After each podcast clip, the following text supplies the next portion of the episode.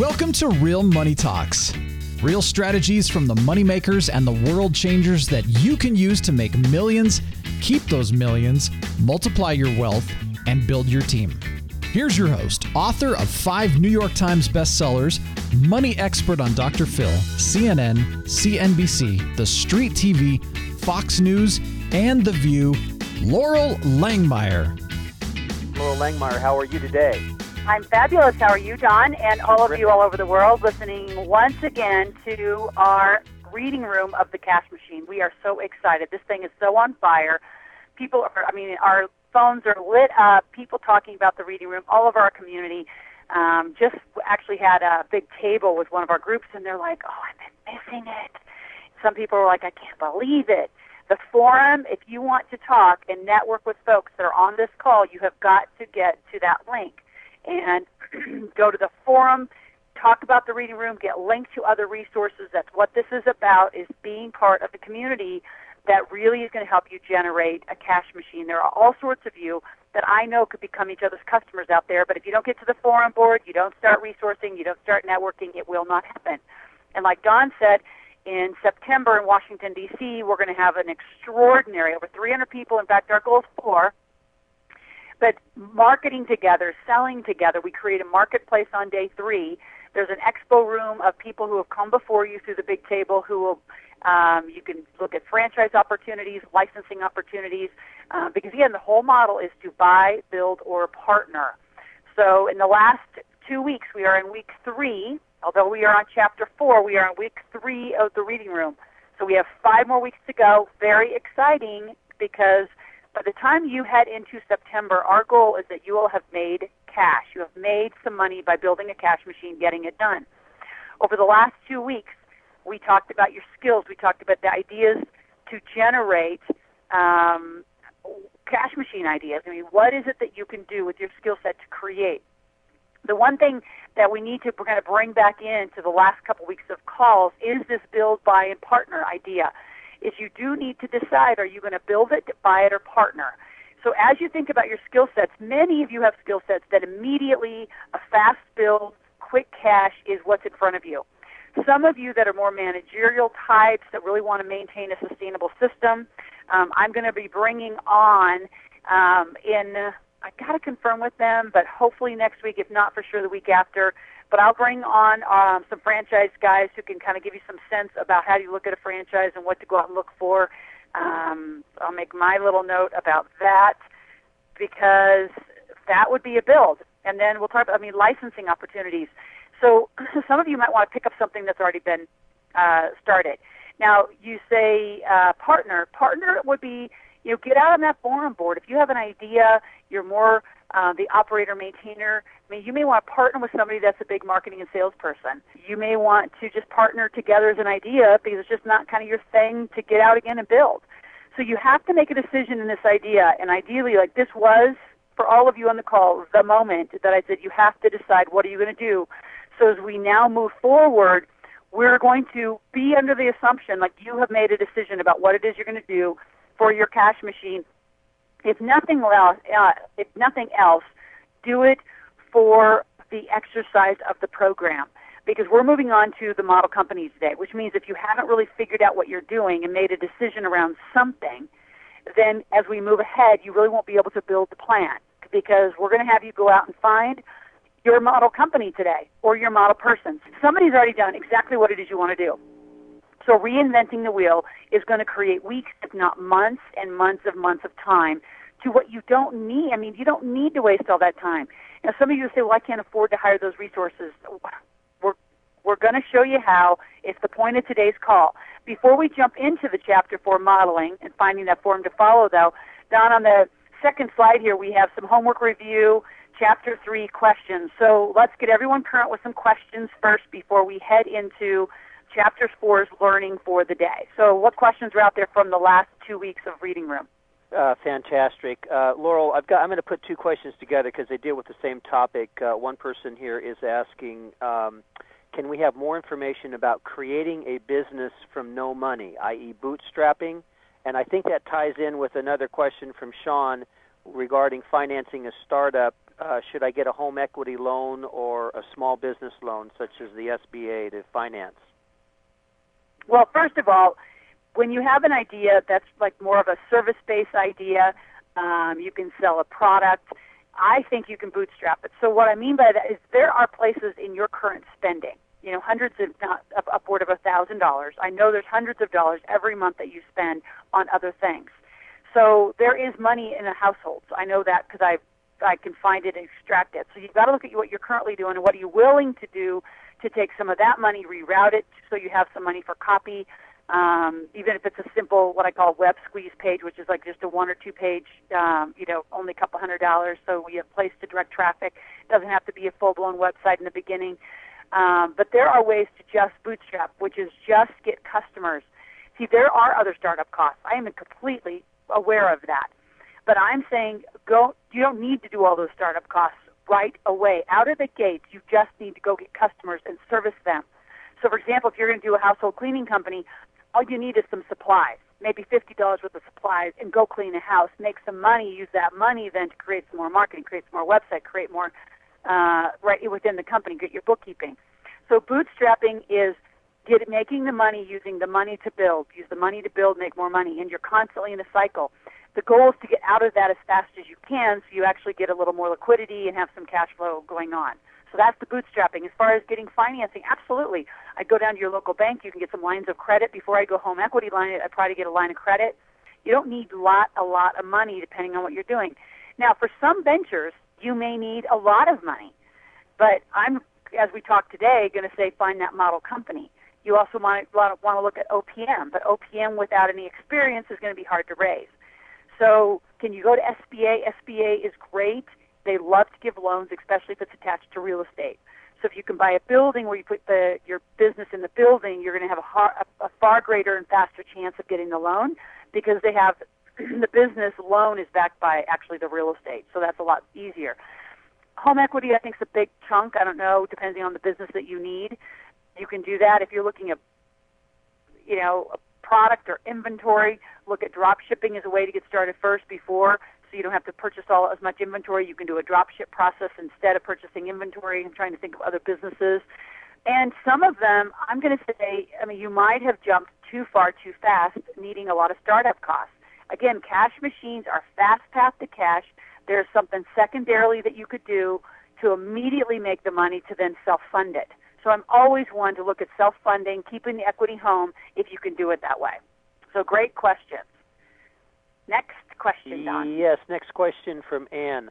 I can buy a cash machine for forty thousand dollars that generates forty thousand gross and twenty-two net income per year.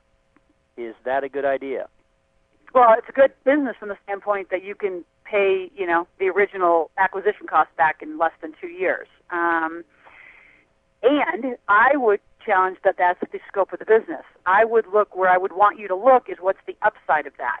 So that's maybe what it's been doing, but what's possible? What could you do to accelerate marketing? What could you do to accelerate sales? What could you do, and we're going to talk about this today too, what could you do to, to put additive revenue around something that's already there? There are some things that in its core operation will only make X dollars. You know, let's just say forty thousand. But what is it that that customer base is doing for forty thousand? That if you put four or five additive things, things that make sense to that same list, that actually would be enhancements to what they're doing, could actually make that 150, 200, 400, 500 thousand dollar company. Um, I'm a master at additives. I have a core company with lots and lots of additives that provide a customer experience that's very different. So additives are always the place to look before you go create another thing. So I would push on that that top number and wonder why it is only top to 40. Um, and that actually those numbers are very odd because usually purchasing a business based on a multiple of cash flow, not on what the gross numbers are. So they that may be coincidental, but those are kind of odd numbers uh, for a purchase of a business. So I would have a business broker look at it. Um, and a lot of you out there might say, uh, well, man, business brokers might take 15, 20, 19, whatever the numbers, they're going to take a percent of the company. Uh, if you're on the sales side, like I have a, a client who thought, well, I'm going to sell my company for $175,000. I'll never forget. I'm going to sell for 175 I said, how'd you come up with that number? She well, I just made it up. I said, you need to work with a broker. Oh, he's going to take 19%. Well, all said and done, he helped her reevaluate the company, restructure the company. She did spend more money getting the sale ready, but then she actually netted $375,000. So they actually know what they're doing. They're going to posture you in a different way. On the buy side, they're probably going to help you around very costly mistakes you could you, you could use. So I uh, I'm a big pro proponent of either a business attorney, a business lawyer, a business CPA, somebody helping you with the purchase and or sale of a company. So I, if you're going to buy, head down, get some expertise. Let's do one more question, Don, before we get into chapter four. All right. Uh, Stephen asks if say, if sales is one of your skills, is it appropriate to sell more than one product? For example, partner with different businesses selling their products. You know, if you set yourself up as a sales kind of brokerage company, absolutely. If you're going to get deeply involved in the sale, then you're going to get of each thing, then you're going to be spread too thin. But you could set yourself up as a sales brokerage. I mean, that's really what you do. Is you know, you could sell. You have a you have a sales machine, Sales floor, have a boiler room, like lots of folks, and then sell different items, um, sort of like telemarketing companies do. Absolutely. Um, in fact, the more the better because um, you know the diversity of that customer base is going to be very critical for you. So absolutely, and make sure that the business model works, which is something that we're going to talk to. So that's actually a good segue, Don. Before I head there, though, um, I do want to remind you, all of you on the call all over the world, that in week five, six, and seven, we're going to be doing makeovers. And we're going to be picking people from this call. The only way you get to, you know, apply is you have to, you know, get to the link, fill out the form, and talk to a strategist. Now, many times in the last two weeks I've said, you know, talk to your strategist, talk to your strategist. A strategist is not a coach. So I do have to qualify that. A strategist is not a coach. Our coaches are millionaires. They've been through the Big Table Mentoring Program. They've been highly trained. They actually are trained to help you with your plan. A strategist's job is to help you decide on the strategy through Live Out Loud. So they know the programs that we offer. They are not going to be consultative to you. Their job is to help you decide should I head to Cash Machine? How do I get the makeover figured out? I mean, they can help you with a few beginning steps just to get moving, but they are not going to be your coach. So don't misinterpret the word. Strategist is someone who's helping you strategize and move your way and journey through the Live Out Loud system because there's a lot to do in our community. Um, in fact, people are here for years and years, and the strategist is kind of their guiding force. The coach is your what you're really wanting the coaching on. Like they're the ones that are going to do you know analysis with you. They're the ones that can you know run numbers. They're the ones that can put marketing plans together with you. They're the ones that are truly going to get it done with you. So just wanted to qualify that because I know a few of you might be finding frustration. Well, my strategist isn't helping me enough. They're not supposed to do that. If you want that level of help, that's what our coaching program, our six-month coaching program is for, and our one-year uh, Big Table Mentoring program uh, is for. So that's where you get that level of help. Now, Don, let's go to the third slide, finding that form to follow, and we are on page 81 of the book, applying the book, finding the form to follow. You know, so many people uh, really, I'm going to say, kind of tease me about this and said, "Oh, come on, Loral, you're making such a big deal, like an entire chapter of a book about finding a model company. I mean, come on, this is a little absurd, isn't it? I mean, this is a lot of time to be spent on a little topic like that. Like we should spend more money, I mean, more, well, money and time on other things. And I said, absolutely not. This chapter is so critical. In fact, I want you to put gold stars around chapter four. This is where the team mentoring, somebody has done what you already want to do. Somebody has done what you have done. I mean, they have just been there. And I can just tell you, when I talk it with ease, and many of you at the Blitz said, "Man, Loral, you just you have such ease in your conversation about stop paying off debt, stop focusing on debt, stop worrying about consumer debt, go make money." Like I, I remember vividly, you know, a couple stood with me and said, "You say that with such ease, and it is frightening for me." Well, the reason it's frightening for you is because you've not done it before. The reason it's not frightening for me is because I do it in my sleep. I know how to make money in my sleep. In fact, I do. Checks come, I sleep. So why wouldn't you put somebody with experience that has already done exactly what you need to learn how to do on your team? Like I think it is the, the absolute one of the top three mistakes is to not get a person or a model business to be side by side helping you. So you, I mean, it's a, a lot of things. One is they've already been there, so they're not all stressed out and and worried or have any fear-based psychology that things aren't going to work. They know it's going to work. They do it. The other thing I mean, so that, so immediate speed because you don't have to figure things out. Somebody's already done it. You don't have all the psychological and behavioral stress around the project. Um, you possibly could get funding if you get somebody on your side. You could give some away for immediate risk reduction, meaning if you actually put somebody with experience on your team for equity, they're not going to let that thing fail because they're giving they're taking equity because they want it to win. I did that with some laundromats where we gave 10% ownership to somebody who knows exactly what to do, helped us figure it out. I mean, you say, well, Loral, you are you. I know how to do business, but why would I waste a day figuring something out that I hadn't done before? That's how succinct we're talking about finding a model company. Like you are going to have risk. You're going to reduce your risk. You're going to ensure greater success because you have somebody on the team that already knows what they're doing. And the other one, last you know, point I want to make about it is you're going to avoid costly errors. Believe me, those of us who have gone before you and doing all sorts of things around money and creativity and you know creating businesses, we've made very costly errors. I mean, I've spent millions of dollars of errors, um, and you don't know that it's like costing you that much money in the beginning which this is exactly one of the areas. Like you won't know how much it's cost you to go reinvent the wheel until you did it, and then you look back and you think, "Oh my gosh, I can't believe I just spent all that money reinventing the wheel, or reinventing a marketing system, or reinventing a web system, or reinventing uh, finding a contact list of people who could help me."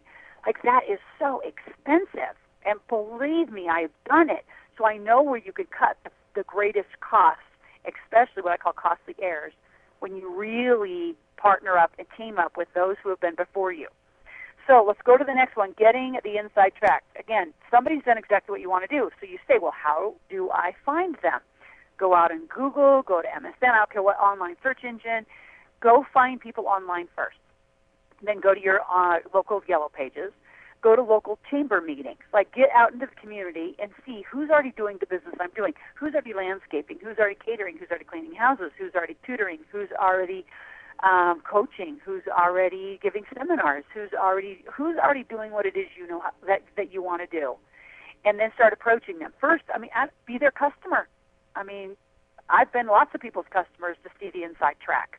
Getting the inside track, and I'm not talking just inside track. I'm talking inside track like I've gone to work for companies for pathetic amounts of money. I mean, just pathetic amounts of little dollars to see the inside track. Like you want to see their accounting system. How do they work um, their marketing? How do they work their inside track of their website? How do they sell?